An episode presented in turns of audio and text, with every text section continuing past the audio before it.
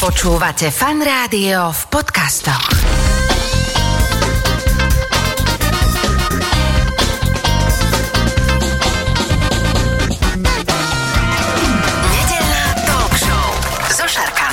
Počúvate fan rádio nedelnú talk show. V tejto chvíli už oproti mne sedí v štúdiu fan rádia môj dnešný host, pán profesor Milan Kováč, odborník na majské dejiny.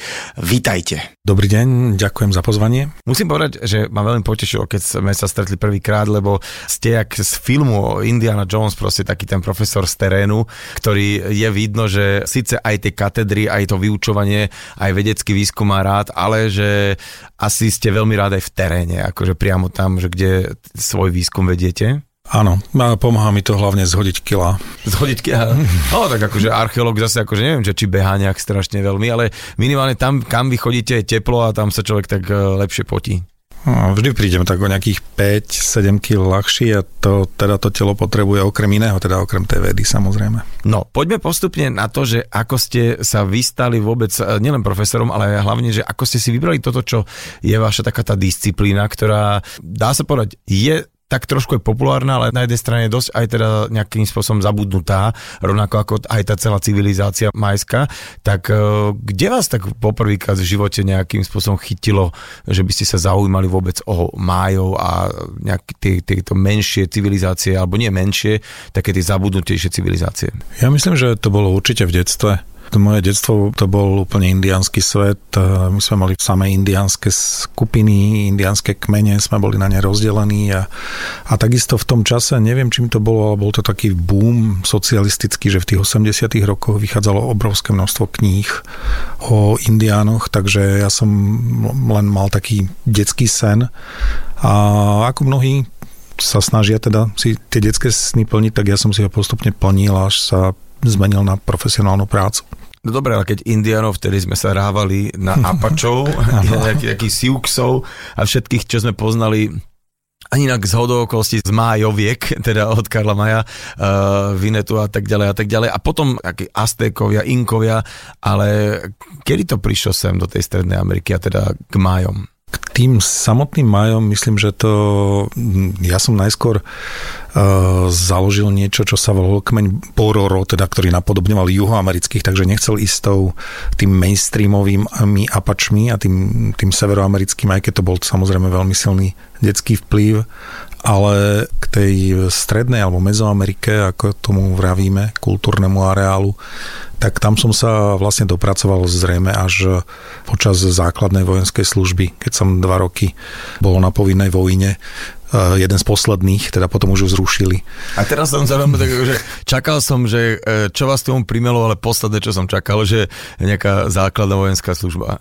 Tak my sme na tej vojne mali relatívne veľa času, pretože nás postavili tam na Šumave na hranicu strážiť pred nejakým prípadným leteckým útokom na takej veľkej protilietadlovej veži a nám keď skončila služba, tak sme vylezli na strechu a pozerali sme sa na hviezdy a začali sme sa vzájomne trénovať v španielčine a čítať si veci o starých civilizáciách. Tak boli to Inkovia, Majovia a tak ďalej. A čím ďalej viac dva roky má človek strašne veľa voľného času, len dvakrát za tie dva roky ma pustili domov, tak si predstavte tie ohromné kvantá času, čo človek môže venovať samoštúdiu. A keďže žiaden letecký útok neprišiel, tak tam bolo a... ešte, o, o, ešte viacej času. A on neprišiel a tiež som si začal písať s nejakým Mexičanom, aby som si trénoval tú španielčinu, ktorú som sa tam učil. Tak v tejto dobe bola popri ruštine či nejakej nemčine z Ostbloku znalosť španielčiny celkom takým výstrelkom, ale ja som hovoril, že sa budeme rozprávať o majskej civilizácii, tak Poďme na to. No bola to asi najvyspelejšia civilizácia e, v rámci celého sveta, ktorá dosiahla tak vysoké mety bez toho, aby poznala kov a koleso. Takže a ani, koleso ešte, ani, ani koleso.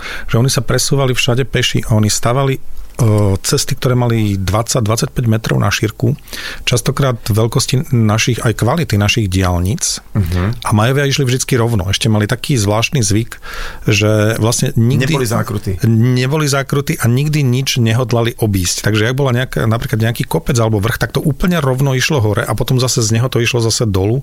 To bolo preťaté, vlastne tá linka neuhla. Močiare nadreli sa, zasypali, ale prešli nimi. Uh-huh. Stále to šlo rovno a tie obrovské cesty sme zistili, používali pre peších.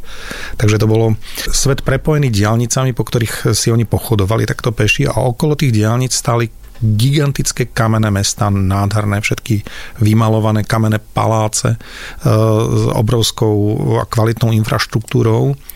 A naviac teda boli to vynikajúci astronómovia, matematici a aj umelci. Tie umelecké diela sú tak jemné a tak rafinované, že keď si porovnáme niečo, čo z toho istého obdobia, napríklad z prvého storočia pred našim letopočtom, kedy dosiahli oni tiež určitý dosť veľký ako vrchol v architektúre a v umení, keď si to porovnáme s dobou železnou, napríklad v tom čase, tak my sme tu vlastne boli veľmi, veľmi zaostali oproti tomu, na akej úrovni boli oni. Takže je skutočne otázka, čo je kritérium tej civilizačnej že úrovne. My sme si to tu tak povedali, že kto už mal kov, už bol ďalej. Oni Áno. síce kov nemali, ale teda ako hovoríte, že to boli... Ja keď som pozeral nejaký taký dokument, uh, kde uh, bolo vidno tú sieť tých ciest, ktoré sú už ako keby aj objavené, že teda to šli dokonca tam také zvyšky tých ciest, tak to vyzeralo ako mapa Manhattanu, že proste pravouhlé uh, ulice, že všetko presne, že ak sa niečo napájalo, tak to bolo kolom o 90 stupňov bodka, ale mňa úplne zarazilo, že aké to bolo dlhé, že to boli desiatky, ba stovky kilometrov, že hm. niekedy tá cesta išla rovno. Tá infraštruktúra naozaj sa trochu podobá moderným mestám.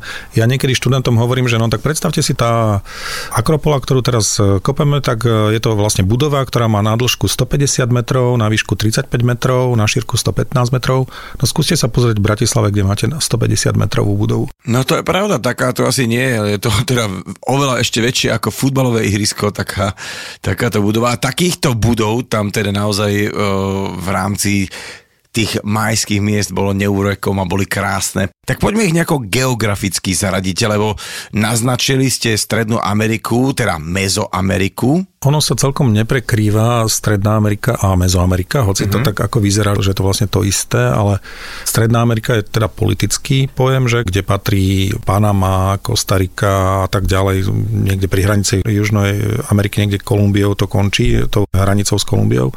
A na severe vlastne tam je tou hranicou pravdepodobne Mexiko. Mm-hmm. No lenže skutočnosť je taká, že, že vlastne to Mexiko je stále súčasťou Mezoameriky okrem jej severných puštných častí, lebo mali rovnakú kultúru, takže tá Mezoamerika je kultúrny pojem. A na druhej strane na juhu, tak tam nepatrí napríklad Kostarika, e, Nicaragua a Panama. Tieto tri tam nepatria, pretože tie vlastne si vyvinuli úplne inú kultúru, žili tam iní ľudia, hovorili iným jazykom a, alebo inými jazykmi, ale mm, nezdielali tie isté vlastne hodnoty, kalendár vedomostí, typ stavieb a tak ďalej. Ešte tam Mezoamerika bola v tomto homogénna. Mm-hmm. Takže hovoríme o veľkej časti Mexika, alebo teda taký tej uh, uh-huh. východnej časti Mexika, tá Yucatán, taký ten... Až od Mexico City. Od, uh-huh. Severne od Mexico City začínalo uh-huh. Teotihuacánom, tým najväčším mestom tých čiast. To bolo väčšie ako vtedajší Rím. To bol súčasník Ríma, obrovský Rím uh-huh. uh, americký. Takže od Teotihuacánu všetko na juh, celé kompletne vlastne Mexiko. Vrátane teda Yucatánu, kde boli, ako čo sa týka Majov, tak Majovia, ale patrili tam Aztekovia, ale predaztecké civilizácie.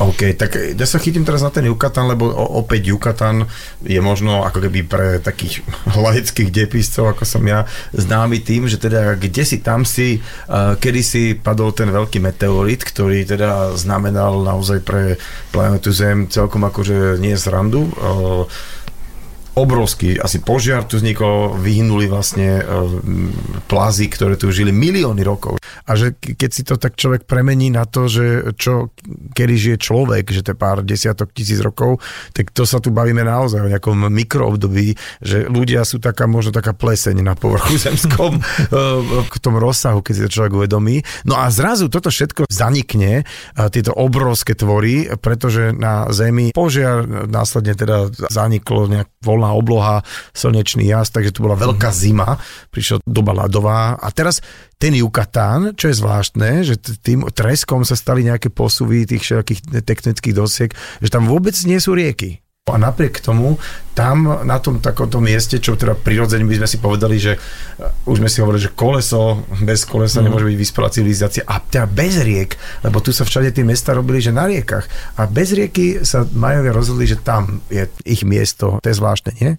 Áno, je to do istej miery výnimka asi zo svetových civilizácií. Jak tam teda padol ten Čukšulup, ten, Čukšulup? áno, to je tiež majské meno pre ten meteorit, ktorý to tam vlastne všetko zrovnal a teda tú zem dovedol do toho stavu. Vlastne on dal základ aj nášmu životu, pretože tým pádom sa začala doba, e, sa odštartovali cicavce, ktoré už paralelne vtedy existovali nejaké drobučké typu myši a začali sa zväčšovať a tá srst a tá teplokrvnosť im dávala, dala tú šancu cez to studené obdobie začať vynikať, až to dospelo až ku nám. Takže aj my sami stojíme niekde na, ako produkt tej pôvodnej katastrofy. No ale dôležité je, ako ste spomenuli, to, že, že tam vlastne sa úplne ten hydrologický systém zmenil a platí to aj o peténe, čo je akoby takým pokračovaním Yucatán. Yucatán má akoby svoj vrchol v Mexiku v takom nízkom pralese a potom v takom vysokom hustom pokračuje vlastne do Guatemaly, tam nazývame tú časť Petén. Ale je to jedna geografická oblasť a ani v tej nie je ani jedna rieka. A ten Petén bol srdce toho staršieho majského obdobia a ten Yucatán, ten severný, ten bol vlastne srdcom toho neskoršieho obdobia. Mm. Ale v oboch to bolo bez vody.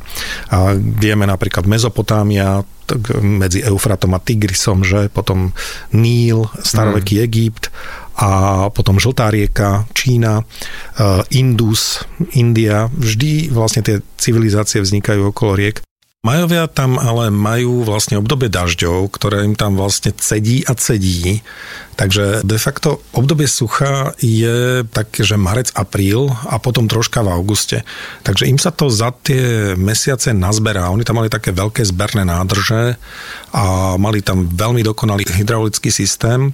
Takže v skutočnosti tá civilizácia tiež vznikala na základe potreby organizovaného úsilia a distribúcie vody. Mm-hmm. Akurát, že opačným smerom. Oni odvodňovali, kdežto tam tí zavodňovali. OK, dobre. A teraz vy ste už naznačili, že nejakom staršom období majú, takže asi existujú nejaké obdobia, ktoré ako vy, e, ktorí sa tým zaoberáte, rozlišujete, že boli nejaké, ako my máme nejaký pravek, potom máme tieto rôzne doby kamene a tak. Ako sa ten život v tej Mezoamerike nejakým spôsobom časovo rozdeľuje? Tak ako ono to je trošku nezáživné, že predklasické klasické a poklasické. Ale pohode, ja som to prežil, keď si tak, že bolo to nezáživné, ale dalo sa to.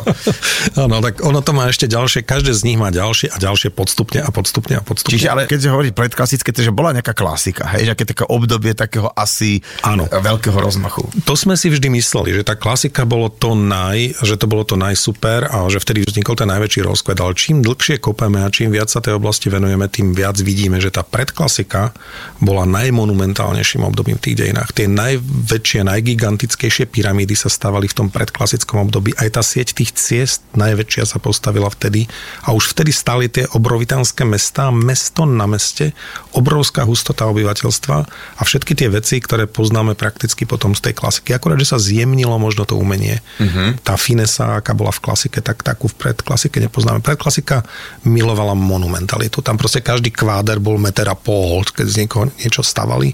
Všetko muselo byť proste obrovské obrovské, iba vtedy to ako pôsobilo.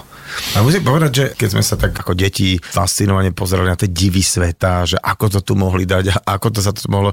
Ja som to teraz zažil pred dvomi mesiacmi v Guatemala, eh, keď som sa teda vytrepal na niektoré pyramídy sa dá ísť hore, tak práve aj v Týkale, alebo kde sú také tie, že toto jak, keď ste si uvedomili, že nemali nástroje nejaké na opracovávanie, nejaké že kovové, a teda, že nemali to koleso, že toto jak sa dalo, lebo to, to, to niektoré, že to teraz, keby sme si, si nejaký uh, totálny developer si povie, že OK, tak sa mi to, postavím to na nejakých lístkoch uh, od turistov by sa mi to vrátilo, tak sa to nedá porovnať, akože že tá, tá hmota, že ktorú dali dokopy a zase však ich tam nebolo nejaké že milióny tých ľudí, že v 10 tisícoch sa rátali tie kultúry, mm-hmm. že, že ako je to možné celé? No je to len umenie kameňa, že kým u nás vlastne tá doba kamena mm, skončila, a prešlo sa na iné formy, tak tam vlastne stále trvala a stále sa zdokonalovala a zdokonalovala, až sa doviedla do absolútnej dokonalosti. Mm. Proste, že ktorý druh kameňa funguje vlastne ako a Tam ich boli vlastne stovky a niektoré z nich fungovali ako dláta a ďalšie. Bolo tam vlastne tá kamenárska kultúra,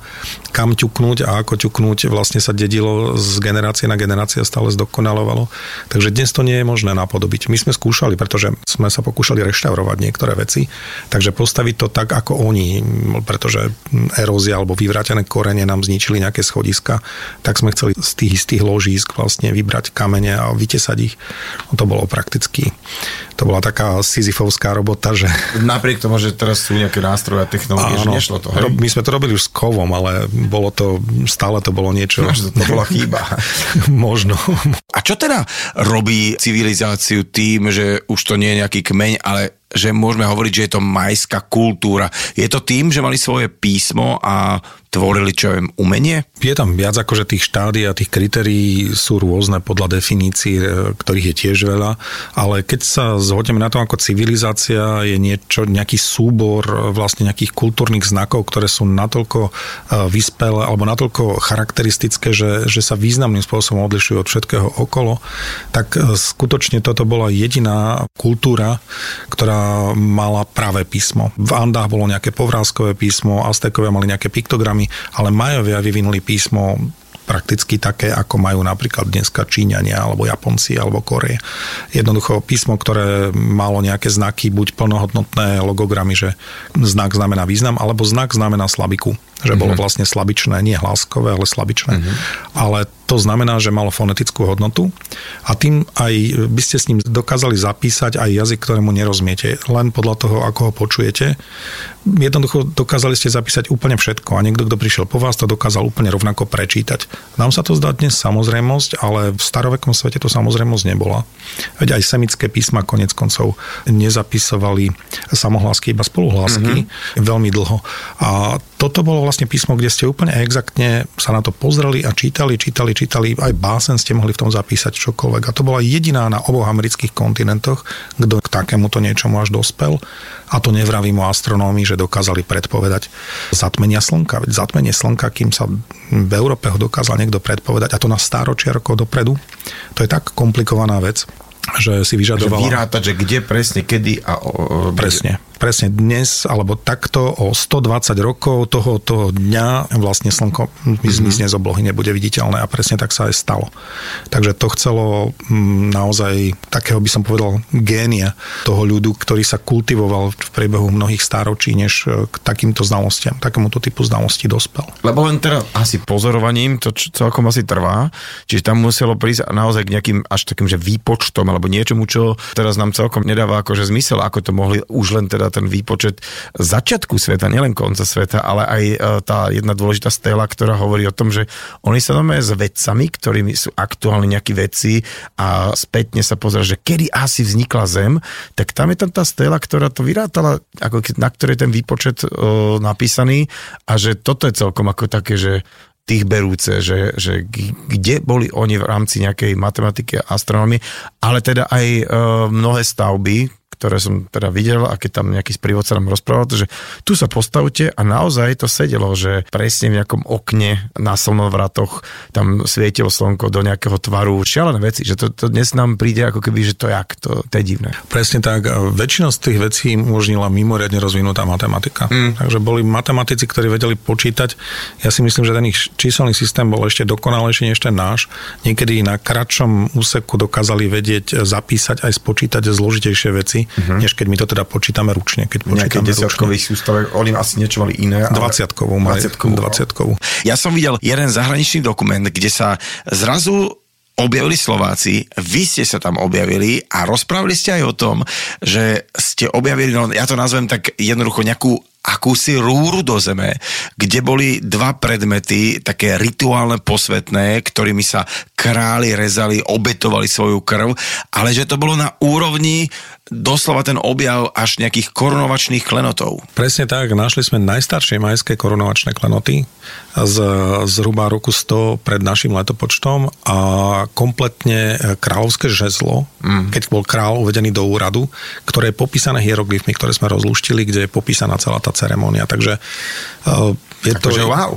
To je, bol to obrovský objav, je to najstaršie písmo, aké bolo kedy nájdené majské na mieste teda uh, toho objavu. A to je naozaj, to bola šachta, ktorú sme kopali, kopali a na jej dne zrazu bolo uložené tie vlastne kráľovské insígnie novonastupujúceho kráľa, ktorých tam uložil a urobil z toho miesta dynastickú svetiňu a všetci králi, čo prišli po ňom, to boli jeho synovia, vnúci, pravnúci, prapravnúci, tak všetci to miesto mali v obrovskej úcte a našli sme tam obrovské množstvo obetín, obetín, navršených, navršených. Mm-hmm. Takže čo sa tak asi tak môže skrývať pod nimi, tak sme šli stále hlbšie, hlbšie a našli sme toto. Teda, akože o, niektorí také, že archeológovia to prirovnávajú až taký význam, že keď sa tá nejaká Tutanchamová hrobka, ktorý on nebol nejaký veľmi významný, ako, no, nebol veľmi významný, akože nebol to ten najvýznamnejší uh, faraón, ale objavom tejto hrobky, keď si človek uvedomí, ako museli vyzerať potom tie hrobky tých ozajstných, velikánskych, nejakých zásadných faraónov. A toto už bolo že šialené, akože že tie bohatstvo a také nevýdaný objav, že keď si to presunieme niekam do Mezoameriky, kde teda nepoznali kov, zlato a všetky tieto veci, tak uh, tieto klenoty, takéto z toho jadejdu, takže je to naozaj z hľadiska toho, že kam to posunulo nejaký pohľad na tú kultúru, že významný objav, takže veľký akože obdiv teda za mňa, že sa to takto Slovákom podarilo. A ja by som, uh, totižto uh, Majovia vraj poznali alkohol, samozrejme ho nepoznali v takom nejakom, nejakej formáte, ako my tu máme nejaké destiláty, ale tak nejaká fermentácia nejakých ovocí asi prebiehalo a robilo to, čo to malo, ale vraj ho nepili. Uh, no pili ho len e, tým druhým koncom. No. Takže Majovia mali, neviem kde a kedy sa vyvinul ten zvyk, ale pravdepodobne veľmi dávno, lebo tie dôkazy máme úplne už z toho predklasického obdobia. Tak e, vlastne používali alkohol ako fermentovaný, ne, nepálili alkohol, to je veľmi neskorý vynález. Fermentovaný alkohol, používali ho konečníkom. Hmm. Takže mali na to také špeciálne trubice a také nálevky a mali vždy svojho asistenta, ktorý im vlastne nalieval, keď dostali chuť teda, ale väčšinou to bolo pri rituálnych príležitostiach. A dokonca to bolo tak dôležitý tá nálevka, že králi to mali ako jeden zo svojich hlavných insígní, takže on mal ako v jednej ruke žezlo a v druhej sa nechával vyobrazovať s tou nálevkou. Nálevkou, s ktorou si nalieval do konečníka alkohol. Áno. To je výborné. Akože, toto mi to príde, že v podstate ako dneska uh, niekto nosí hodinky, uh, že proste si idú na nejakých značkách, alebo ano, proste nejakých, tak, tak uh, súčasťou nejakého, že ako chlap poriadny mám svoju nalievku a, a to, že, že vlastne žena, keď ste prišli domov, zase si nalieval, že ste si tam boli do zadku nalievať, zase to je hrozné. Že toto je veľká sranda, že, že asi im prišlo, že uh, nejde to vrchom cez tú pečen, tak im nebýva tak strašne zle, takže ne, alebo, alebo to, to lepšie šlape. Rýchlo, lepšie to šlape. Ježiši, dobre, ani sa tomto ne, nehovorím ďalej, ale v každom prípade, aby ste vedeli, že nie len v tej astrologii tí majovia boli takí nejakí ďalej, a, a takže keď sa budeme rozprávať o tej majskej kultúre trošku bližšie a aj o tom zániku a respektíve aj o tom, ako Španieli objavili Ameriku a vôbec tam deletovali veľa takýchto kultúr a národov. O tom sa budeme rozprávať ďalej. Hosťom v nedelnej talk show o fanrádiu dnes je profesor Milan Kováč.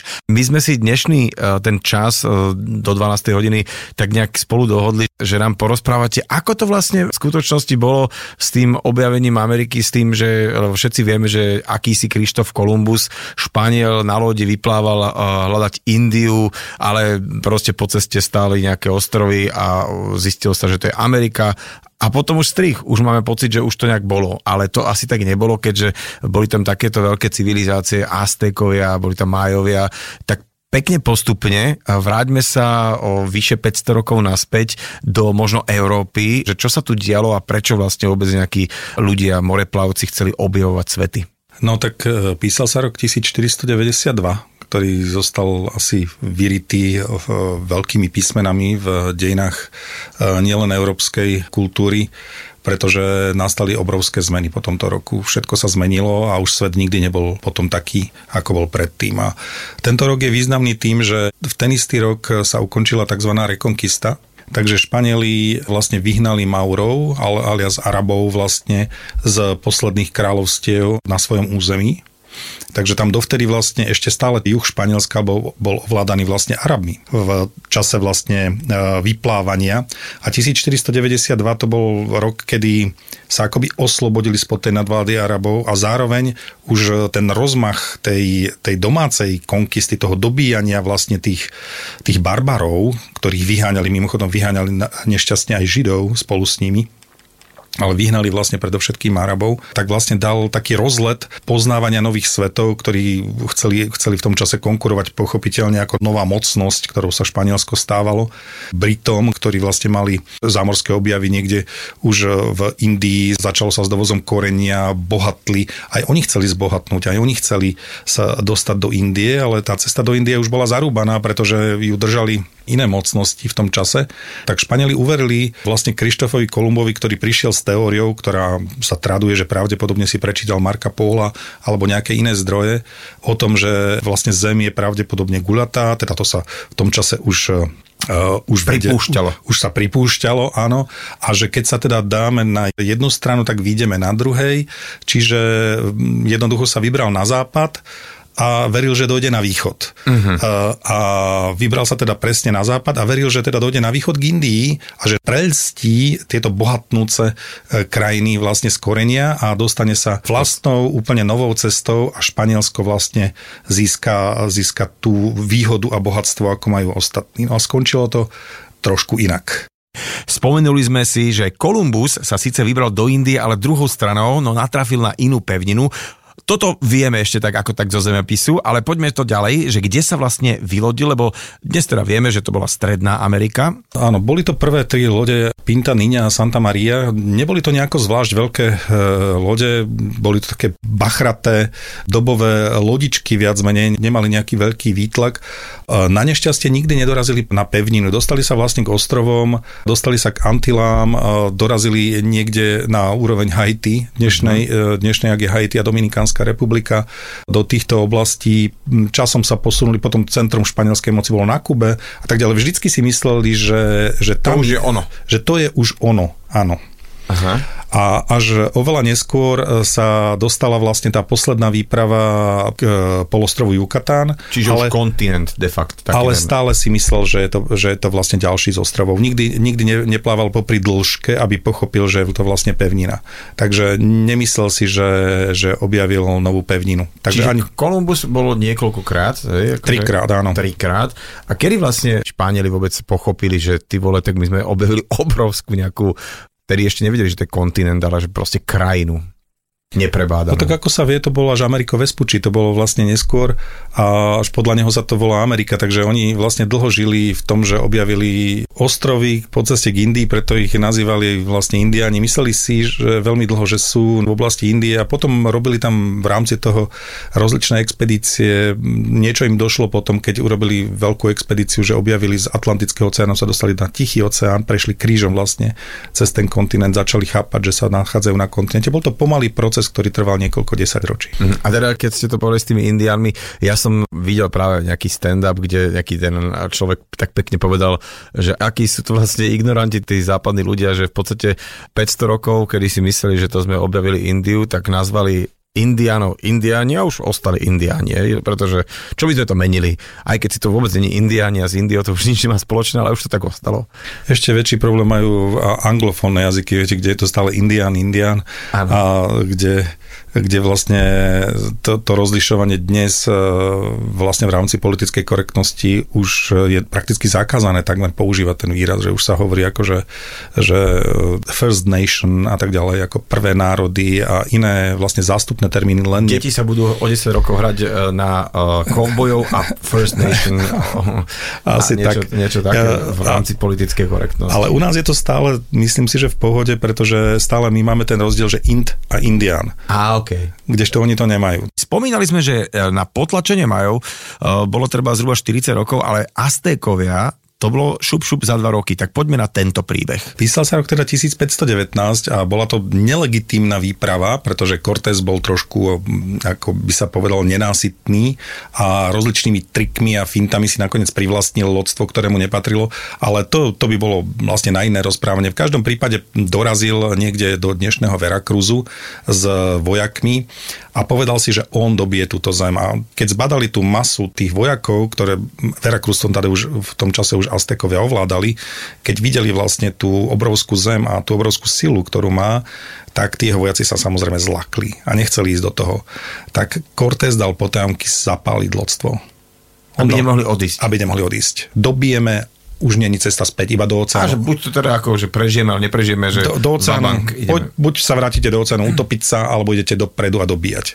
Takže vlastne nemali tí chlapi vlastne už inú šancu, takže neboli to až tak lační po tom zlate, ako sa niekedy hovorí. On im jednoducho Cortés bol ten lačný a aj mnohí z nich samozrejme tiež, ale váhali a nemali by tú odvahu, keby, keby nemali za chrbtom zhorené vlastné lode. No a potom teda e, vyrazili. Najskôr to, to verakruské obyvateľstvo nebolo až také silné ako Aztekovia a z hlavného mesta Aztekov Tenochtitlánu Motekúzom a druhý, ktorý im vládol, posielal poslov a dostávali obrázky v tom čase vlastne, oni presne kreslili, dostal nakreslené lode, nakreslené postavy a tak ďalej. A on, a to je najväčšia tragédia vlastne celých tých mezoamerických civilizácií, on sa strašne zlakol a toto jeho zlaknutie viedlo vlastne k tomuto, k, tým, k tomu fatálnemu Čiže to bol šéf Aztékov ako vodca, hej? Áno, krátko predtým ne, Aztekovia mali pomerne demokratickú vládu, mali ju viac štrukturovanú a mali niekoľko rozhodovacích e, úrovní, ale krátko predtým vlastne bol to práve tento Motekuzuma druhý, ktorý sa vlastne s, e, všetko zjednotil, odstránil konkurenciu, tie politické inštitúcie postavil na jednu kartu, ktorou bol on a de facto sa stal takým ako e, takmer cisárom. Španieli ho prirovnávali k cisáru, teda, teda všetko záležalo na ňo, kde sa on pohol, čo on povedal, už vlastne ďalšie inštitúcie nerozhodovali. Taký Mao Tse-tung, taký Putinko, taký, taký proste, že, že e, e, sústredil to na seba, ale tá najväčšia halus sa stala teraz, čo asi to idete povedať, že ako to je možné, že oni sa jednoducho takto odozdali týmto Španielom? No totiž samozrejme títo ľudia boli ponorení vo vlastnom náboženstve a mytológii, ktorá predstavovala ich obraz sveta. Takisto ako pre tých Španielov tá Biblia, čo nebolo v Biblii, to nechápali alebo odmetali prijať, tak pre týchto to boli vlastne ich koncepty, ich koncepty mytologické alebo ich náboženské uh, predstavy, v rámci ktorých oni žili. A jeden ten koncept bol vlastne periodicita 52 rokov, každých 52 rokov sa otáčal obrovský časový cyklus, kedy svet akoby vzniká na novo a kedy sa vlastne všetko, čo bolo, akoby zruší a všetko vznikne na novo. Sa, sa zakladal nový oheň, všetky ohne sa uhasili v krajine a založil sa prvý nový oheň, ktorý bol považovaný za nový oheň. Vlastne všetko sa akoby vybudovalo, spálili sa staré oblečenia, všetci sa oblekli na novo. Začal nový svet. A v tomto momente toho zániku a vzniku, tak sa hovorilo, že práve v takomto roku sa jedného dňa vráti ich boh Quetzalcoatl a pre ktorých kedysi opustil a bol to vlastne láskavý, dobrý boh, ktorý im da, ich naučil vlastne stávať, pestovať kukuricu, naučil ich písmo, naučil ich vlastne všetky tie kultúrne veci. Bol to vlastne taký ich praotec e, božský.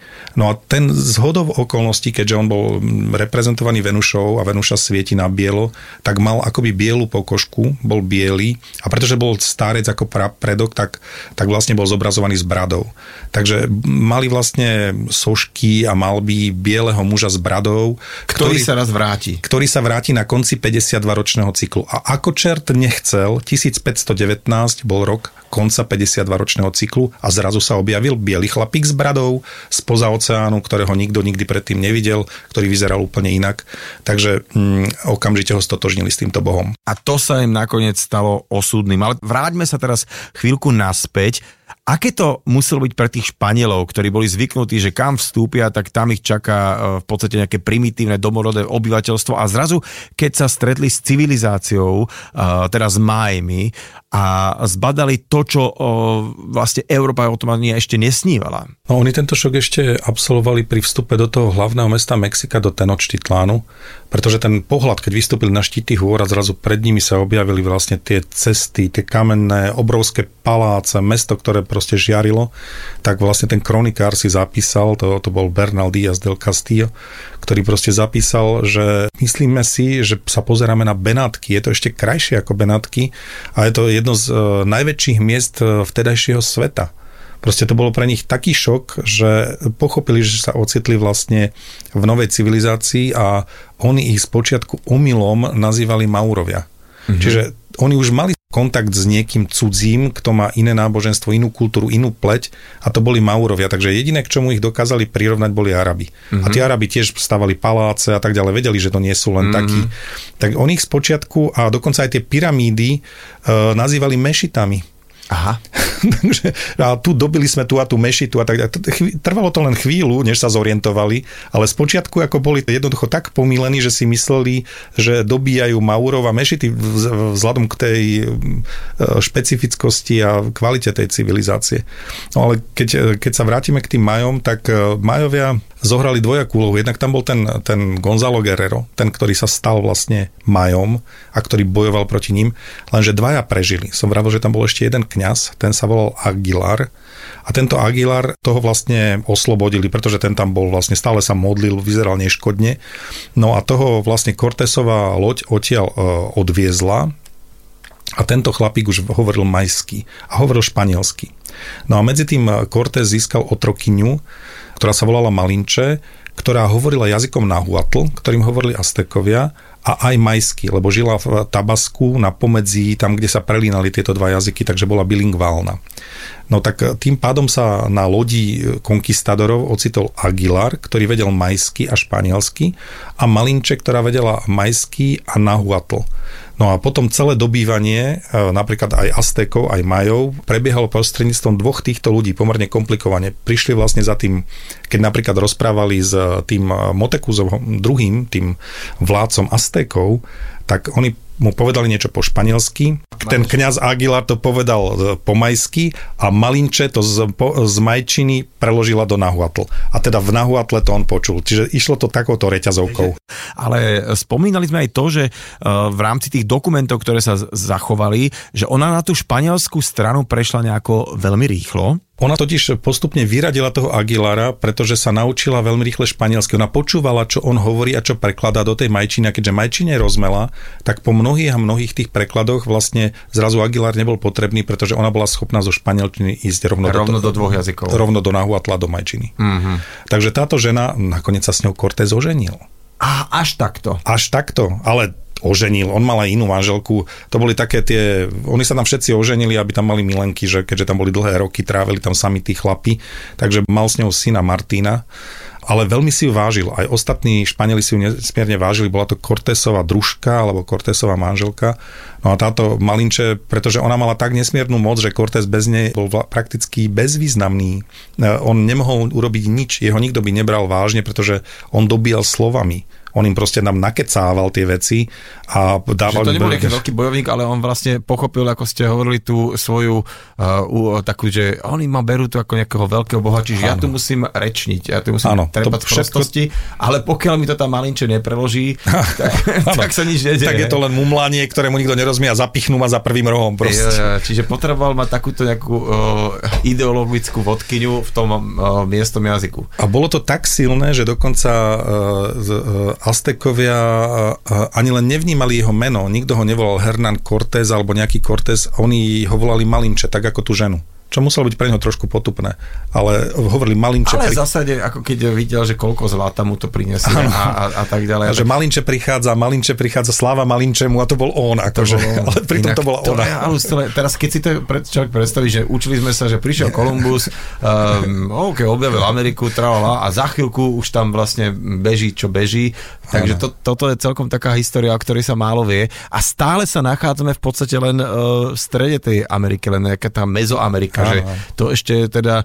Mňa teda zaujalo pred pár mesiacmi, keď som bol v Guatemala, že Nachádzali sme sa pri uh, jazere Atitlán a išli sme do takej malej dedinky, kde bol obrovský kostolisko, ktorý bol z roku 1500 niečo, že pá, pár rokov na to, že obrovská vec a celý bol vyzdobený uh, teda aj takými uh, kresťanskými symbolmi, ale bolo tam aj kopec ešte takých tých majských a tam nejaký sprievodca nám k tomu niečo povedal, že tu bolo také celkom štísko, že tí Španieli boli pomerne milí na začiatku, že takéto, takéto zavádzanie kresťanstva v niektorých častiach, že ešte boli takí, že celkom, že to nebrali nejak krížiacky, že najprv boli takí milučky a potom ich to prestalo baviť. No Guatemala mala obrovské šťastie na, na chlapíka menom Bartolomeo de las Casas, ktorého volali ako veľký ochranca indiánov. To bol jeden z tých, lebo ani Európa nebola v tom čase jednotná. Diali sa tu dva rôzne procesy, ktoré boli protichodné. Jeden ten proces bol, že po tom temnom stredoveku alebo po takých tých gotických e, hrdinoch, ktorí vlastne bojovali proti zlu, do ktorých sa ešte stále tí Španieli situovali, oni boli tak trošku ako pribrzdení v tomto smere, tak ale už mali vlastne niektoré tie univerzity univerzita v, v Seville a niektoré z tými Talian, z Talianska to hlavne prichádzalo so talianskými vplyvmi, že prichádzala vlastne renesancia. A tá renesancia, tá okrem iného sa obracala ku gréckom, čiže k pohanom k tomu, že aj pohani nám vedia dať múdrosť. Pohani e, majú nádhernú architektúru, ktorú my obdivujeme a kopírujeme. Pohanskí filozofii e, sa začali opakovať a tak ďalej. Takže my sme objavili nový pohanský svet a bude dobré tento pohanský svet rešpektovať, rovnako ako musíme rešpektovať starovekých Grékov. No a teraz časť tých e, mníchov a tých misionárov normálne prišla s takýmto vzdelaním a s takýmto účelom, že ideme zbierať starožitnosti od nich. To bol napríklad Sahagún, ktorý spísal obrovské množstvo kníh, naučil sa jazyk nahuatl a zapisoval vlastne všetkých múdrostí, všetkých starožitností a tak ďalej. Do kníh vďaka tomu máme vlastne o asteckej kultúre vieme takmer všetko, vďaka jednému takémuto vlastne nadšencovi, ktorý... antikou e, fascinovanému e, nadšencovi, ktorý ich na rozdiel nepokladal za barbarov, ale za ďalšiu antiku. Rozprávame sa o osidlovaní Ameriky, o objavovaní toho celého a teda aj o tom, že Španieli, ktorí priniesli do Ameriky katolickú vieru alebo kresťanstvo. Povedzte mi, ak sa milím, lebo nám jeden z prievodca v Guatemala povedal, že niektorým teda majom došlo, že ak, nebudeme sa brániť tomuto náboženstvu a trošku to prechytračíme, že do nášho náboženstva majského, ktoré budeme ďalej vyznávať, implementujeme kríž a všetci happy, Španieli budú spokojní a nám sa bude chvíľku žiť trošku ešte lepšie. No ono to je trošku tak, že tie dve koncepcie náboženstva na tej jednej a na tej druhej strane boli veľmi odlišné. Tá jedna, vlastne to kresťanstvo tam prišlo s tou ideou exkluzivizmu. Že proste my sme a to ostatné, čo vy tu, to je, to je vlastne omýl, to je, to je mámenie diabla. Aj keď e, vlastne Diego de Landa dal spáliť všetkých knihy, on dal pozbierať knihy, oni mali knihy tí ľudia dokázali písať, mali písmo a tak ďalej, to dal zozbierať. Povedal, že aj tak neobsahujú nič, než máme nie diabla. Všetko to dal spáliť. A bez toho, aby tomu rozmel a vedel prečítať, čo iné, len jediné písmeno. A všetko to dal spáliť. Takže to bolo niečo v obrovskej opozícii.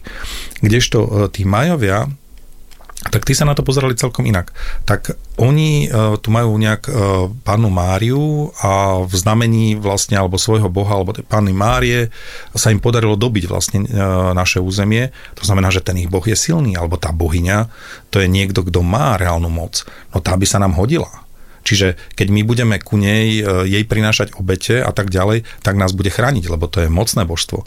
Ale to im vôbec absolútne nenapadlo, že by to znamenalo, že tí ich bohovia, ktorí im, im dávajú úrodu a ktorých verili ich starí otcovia a otcovia a tak ďalej, že tí by tým pádom ako mali prestať existovať. Uh-huh. Takže oni vlastne e, to nemali ako exkluzívne, ale inkluzívne, že toto je proste vec, ktorú len treba tiež zaradiť do nášho panteónu, aby nám pomohla, pretože sa ukázalo, že je, že je funguje funkčná, ale teda, že by mala nahradiť a všetkých ostatných, že by mali vyhodiť, no, tí by sa na nich tak nahnevali, že by ich všetkých, akože, že by všetci pomreli, to nikoho nenapadlo. To je ale výborné, mne sa to asi, tento koncept páči, že však ako, OK, ja neviem, India, vy máte akých bohov? Že dajte si nejakých dvoch, troch, ktorí by sa nám zišli, že môžeme ich poúctievať, veď ako vlastne proč ne? že ak je to výhodné, že s touto pani uh, budeme dobývať, s Henty budeme mať úrodu a, a vše, všetci happy. Všetci. všetci. boli. Oni vlastne sa proti tomu kresťanstvu príliš nenamietali. Oni keď sa diskutovali s tými misionármi a tak ďalej, aha, tak áno, tak ešte aj takýto svetec má takúto, no výborne, my by sme chceli takého svetca. Tak si tiež zohnali ho sošku, ale tiež ju capli medzi tých svojich ostatných. Veď, toto, veď, toto. A, a to, to, to sa musí povedať, že sa mi veľmi páči takáto, nechcem povedať, že vychcenosť, ale taká praktičnosť. Mm-hmm. Budeme to volať praktičnosť tých majov.